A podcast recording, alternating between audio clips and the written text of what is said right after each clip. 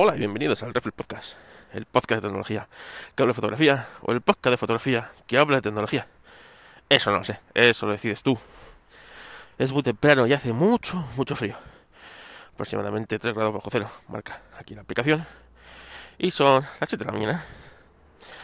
Es lunes. Y la verdad es que os lo voy a decir, la dura realidad. Es lunes y hace mucho frío. Así que os espera una larga y dura semana. Es así, es así. Esto que viene, porque la gente, la gente no está preparada a que le digan la verdad. No, no estamos preparados para ello. Y nos gusta que nos mientan. Y esto lo puedo comprobar estos días atrás con un par de discusiones que he tenido con personas, ¿no? Por internet. Y es que a la gente no le gusta que le diga la verdad. Yo no lo entiendo. O sea, a mí me gusta que me digan las cosas como son. Ya está ya seré yo el que la gestiona, pero es que la gente no, yo creo que no sabe gestionar sus, sus cosas, entonces, claro, prefiere que le mientan, y esto es generalizado. Yo no sé si esto es algo cultural nuestro, solo, de, no sé, de la cultura latina, digamos, o es algo eh, global al ser humano, ¿no? Que le gusta que le mientan, ¿no? Es decir, yo estoy gordo, lo puedes llamar como quieras. Es decir, estoy rellenito, estoy fuerte, estoy de buen año. La verdad es que estoy gordo, ¿sabes? Y prefiero que me llames gordo, ¿sabes? 1,90, 120 kilos, estoy gordo, ¿sabes? Que, pues no sé, que, que me llames eh, obeso o yo qué sé, ¿sabes? Pues ya está. Cada cosa tiene su nombre y cada cosa tiene su su calificación, ¿no? Es así. Cuando eres tonto, pues normalmente mola. No decirle que no, que es tonto, es tonto, es un poco especial, no, es tonto, eres tonto. Está con todas las palabras, tonto, toda la vida. Ha habido gente así y toda la vida la va a ver. Es más, yo creo que el número de estas personas aumenta en proporciones aritméticas en los últimos años. O por lo menos las redes sociales le dan voz cosa que ya es una cosa horrible. ¿Y esto qué viene? Bueno, pues ¿por qué? Esto que es atrás he tenido dos discusiones, dos, dos, por el mismo tema, más o menos. Y es que no nos gusta, no nos gusta la, sociedad actual. Tiene la piel muy fina, entonces no le gusta eh, que le digan la verdad. Prefiere eh, meterse en creencias absurdas, y son creencias absurdas, sin ninguna base, para defender muchas veces lo indefendible. ¿Y qué es lo indefendible? Pues mira, ni todos, mira, te lo voy a decir, si, si no te gusta que te digan la verdad, no sigas escuchando esto porque te vas a sentir ofendido, la verdad. Te vas a sentir ofendido y te vas a enfadar conmigo. Entonces, si no te gusta que te digan la verdad, no sigas escuchando. La sale stop y ya está. Escucha el siguiente que va a ser muy interesante. Va a durar más de una hora y voy a traer a dos grandes amigos. Así que Ahí te lo, ahí te lo digo, ¿eh? Bueno, a ver, no sé si estaréis preparados para escuchar esto, ¿eh? Pero no todos somos iguales ante la ley. No todos somos iguales. No todos, todos podemos hacer todas las cosas. Y no todos servimos para todo. ¿Cómo te has quedado? ¿Eh? Cuando te están vendiendo que todos somos iguales. Que todos eh, valemos para todo. Que todo... Pues no, esto es mentira. Es una puta mentira. Y si te la crees, el tonto eres tú. El tonto eres tú. Por eso nuestros políticos tienen el éxito que tienen. Si te la estás creyendo. Porque mira, todos no tenemos las mismas oportunidades. Y es así. Por nacimiento. ¿Vale? Porque no es lo mismo nacer aquí que nacer allí. Aquí no es lo mismo pero te estoy hablando de aquí, ¿eh? De España, no nacer en, en el África subsahariana. No, no, no es lo mismo nacer en un sitio de aquí, de España, que nacer en otro. Porque tienes distintas oportunidades. Segundo, no somos lo mismo, porque no es lo mismo nacer mujer que nacer eh, varón. Y no es lo mismo, ¿vale? Porque, eh, y luego, ya seas mujer o seas varón, no, o sea, no es lo mismo, porque no tus capacidades y tus aptitudes son distintas para unas cosas o para otras, ¿vale? Todos no valemos para todo y todos no eh, somos iguales ante la ley, ¿vale? Todos, tu voto no vale igual, ¿vale? eh, vivas en Madrid que si vives en Teruel o si vives en Euskadi o en Cataluña, es así, o en Canarias. Tu voto no es un voto, una, entonces tú vales menos. Es así. Es así. Si no lo quieres asumir, pues no lo asumas. Pero es así.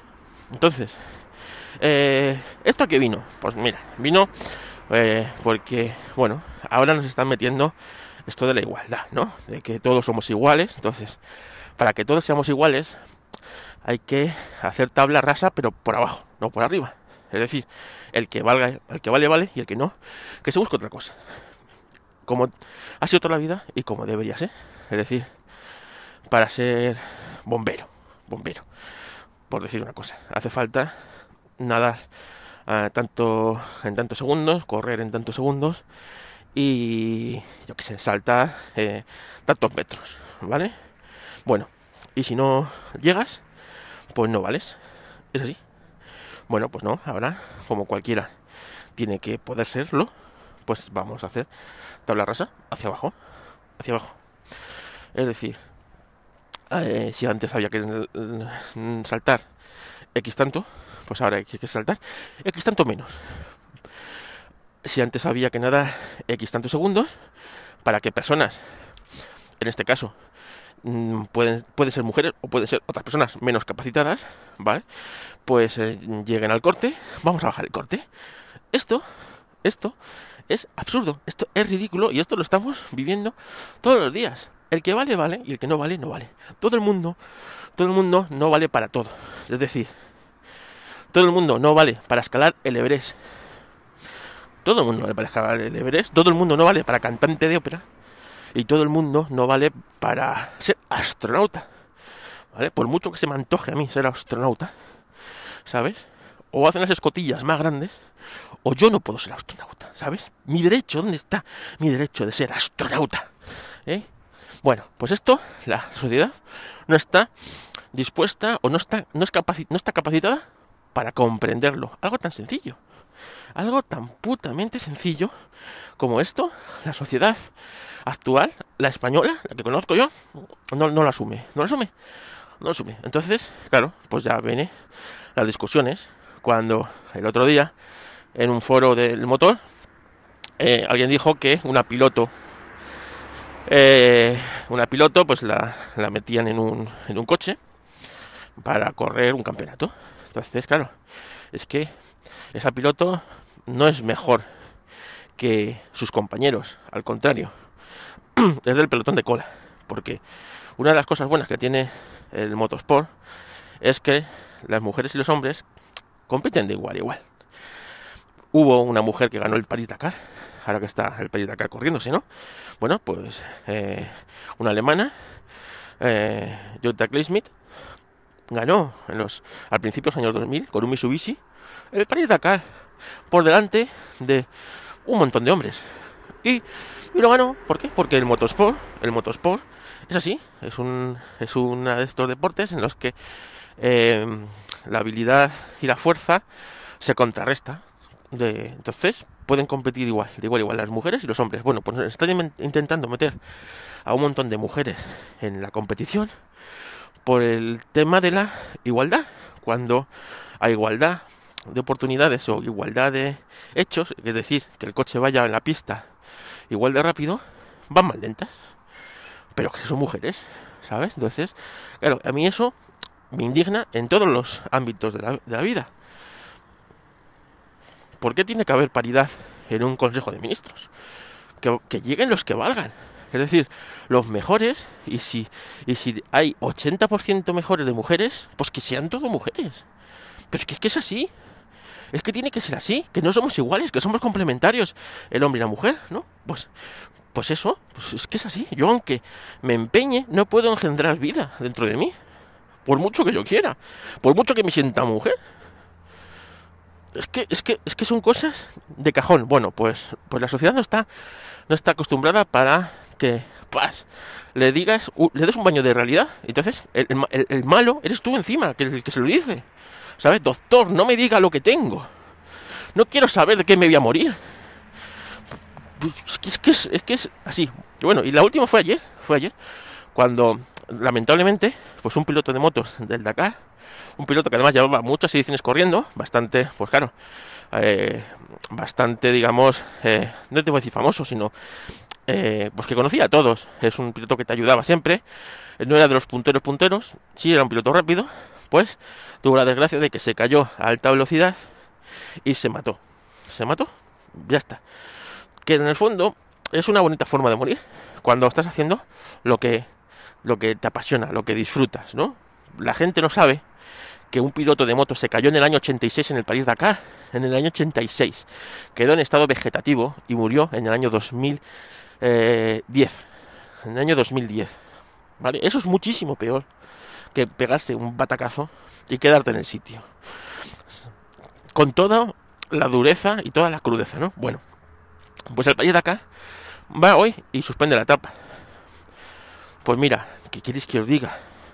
Claro, yo cuando el fundador del París Dakar se mató en el año 86 eh, y se mató en un helicóptero en una tormenta de arena intentando eh, seguir la carrera. Entonces vieron las luces de un coche porque el helicóptero estaba en el suelo y no y no, no podía volar porque no tenía visibilidad. Y de repente vieron los faros de un vehículo y decidieron seguirlo. Entonces, si seguían los faros del vehículo, llegarían. Bueno, pues eh, eh, empezaron a seguir el vehículo y de repente los faros desaparecieron del vehículo.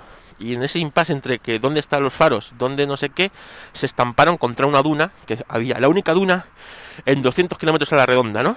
Bueno, pues y ahí, ahí cayó el helicóptero, se pegó contra la, duna el helicóptero y murió el fundador y, y cuatro personas más que iban en el helicóptero. Bueno, pues la carrera siguió adelante. La carrera siguió adelante porque no había mejor homenaje para su fundador que continuar con la carrera, ¿no? Bueno, pues eh, el París Dakar se ha hecho grande, es una carrera mítica por su dureza, por su dureza. Entonces, me parece un sinsentido, y así lo reflejé, que por la triste muerte de un piloto se vaya a suspender la etapa. Por mucho duelo que tengan los compañeros. Es el París-Dakar, señores, no es el slalom de mi pueblo, donde si, yo que sé, en la carrera popular de mi pueblo se mata a alguien, es una tragedia realmente, y bueno, ahí sí entendería que se suspendieran las fiestas, se suspendiera el slalom, se suspendiera la prueba y todo lo que tú quieras, porque nadie va a ese slalom a morir. Pero señores, en el París-Dakar, en el París-Dakar, la gente sabe a lo que va el París-Dakar, ¿no? O sea, yo si subo al Everest, si yo subo al Everest, sé que tengo más posibilidades de quedarme arriba en la cima, hecho un, un, cagarro, que de bajar con vida. Porque allí una simple torcedura de tobillo te mata. Bueno, pues, pues no, para suspender la tapa. Vamos a parar esto hasta que salgamos de la autopista.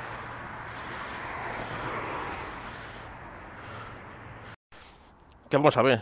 Yo entiendo el duelo de los pilotos. ¿Cómo no lo voy a entender? Como ser humano que soy. ¿Vale? Si, sí, cada vez que se me ha muerto un animal, un perro, un gato, lo he pasado fatal. Fatal. ¿Vale? Durante días. Me acuerdo de todos ellos. Y algunos hace ya más de 10 años que no están conmigo. ¿Vale? Y me acuerdo de todos. Bueno, ¿cómo no voy a sentir la muerte de un compañero, no? Pero de ahí a suspender una etapa de una prueba que se ha hecho famosa por su dureza, por su crudeza. Oye, es que han muerto 42 personas en el París-Dakar, ¿eh? 42 personas en todas las ediciones. Hay ediciones que han muerto 7 y 8, ¿sabes? Sobre todo la de los 80, que fueron muy salvajes. Leches, leches. Coño, bueno, pues lo dices esto en las redes sociales y te dicen de todo, ¿sabes? De todo. ¿Por qué? Pues porque no están preparada la gente, primero, para asumir la realidad de que tus actos tienen consecuencias, es decir, si tú vas a París-Dakar, sabes que tienes alguna posibilidad remota de no volver, pero la tienes, ¿vale? Y la asumes.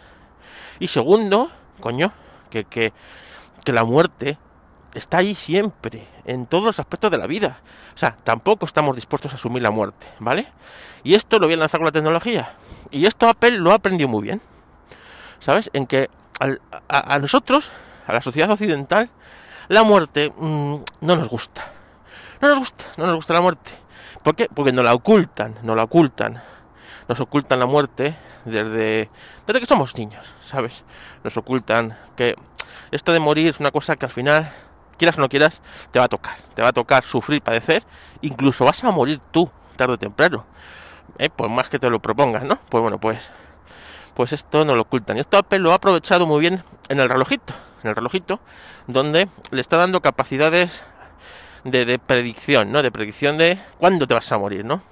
Controlándote todas tus constantes vitales, añadiendo mil sensores y más que van a añadir para controlarte todo y que retrasar tu muerte. Retrasar tu muerte. Algo que es inevitable. Es decir, vas a morir. Es así. Todos queremos morir cuanto más tarde mejor y en mejores condiciones, es cierto. Pero, ¿vas a morir? Bueno, pues la sociedad no está, no está acostumbrada a la muerte, ¿no? Y esto también me llama muy mucho la atención, ya que eh, veo que a lo mejor en otras sociedades no tan avanzadas, pues sí tienen más mm, asumido esto de, de pasar al otro lado, ¿no? Sin connotaciones o sea, si, quitándole connotaciones religiosas, sabéis que yo no soy una persona para nada religiosa, entonces para mí la muerte es un paso más, ¿no? Es decir, pues se tiene que morir gente para que esto continúe adelante. Es así, entonces el paso por, por esta vida es efímero e intenta hacer lo mejor posible para todo el mundo, porque eh, vas a morir, vas a morir, da igual, el dinero que tengas, da igual, lo que hayas acumulado en tu vida, físico o material o psíquico o de conocimiento, ¿no? Al final, pues eh, morirás, morirás, es triste y ya está. Habrá gente que se acuerde de ti para bien, gente que se acuerde de ti para mal, o habrá gente que ni se acuerde de quién fuiste, ¿no? Es así, a mí me pasará eso, como no tengo hijos y tal, pues em, en el momento que yo desaparezca de este cruel mundo, nadie se acordará de mí y tampoco hace falta, ¿no? Que se acuerde nadie de mí. ¿Por qué? ¿Para qué se van a acordar de este descerebrado que decía las cosas como son, no como tú las quieres escuchar? Y es que, claro, es que no estamos preparados para escuchar la verdad, ¿no? Es como cuando vas al médico. Doctor, no me diga lo que, lo que tengo, Diga, dígame lo que quiero oír. Pues, pues esto es igual, o sea, es decir, nadie somos iguales ante la ley. Y no lo somos. Pongáis como os pongáis. No es lo mismo un poderoso que tú, pelagatos como yo, no es lo mismo. No tenemos las mismas oportunidades de defensa, ni de argumentación, ni de em, manipulación para eh, torcer la verdad y mm, girarla hacia nuestro favor. Esto es así. Esto es así. Y si no, mirar los Puyol, que no han entrado en la cárcel. Róbate una gallina. ¿Sabes? Ya verás tú que pronto entras en la cárcel. A ver qué pasa el camión. Bueno, pues esto es lo que os quería contar hoy, ¿no? Que me sorprende. Entonces, no sé si vosotros estáis en ese grupo de, de personas que preferís que os mientan. Y es cierto que a veces, vamos a ver, a veces todo el mundo preferimos que nos den alguna mentirijilla. Las cosas como son. No, no voy a ser yo una excepción. ¿Sabes? Pues sí, es cierto que a veces, eh, ojos que no ven, corazón que no sufre. Es así, es así. Pero hombre, una cosa es que te den una mentirijilla, en, otra cosa es que no seas capaz de asumir la realidad. ¿Eh? La realidad. Que tu hija es una mastuerza y que no puede ser modelo. asúmelo. Es tu hija, la quieres mucho, pero, eh, pero es fea como un pie. Coño, pues no puede ser modelo de, yo qué sé, de Victoria Secret. ¿Es así? Bueno, pues no, hoy día no. Eso es inasumible. Y si se lo dices encima, el tonto eres tú, que se lo ha dicho pues no, pues así.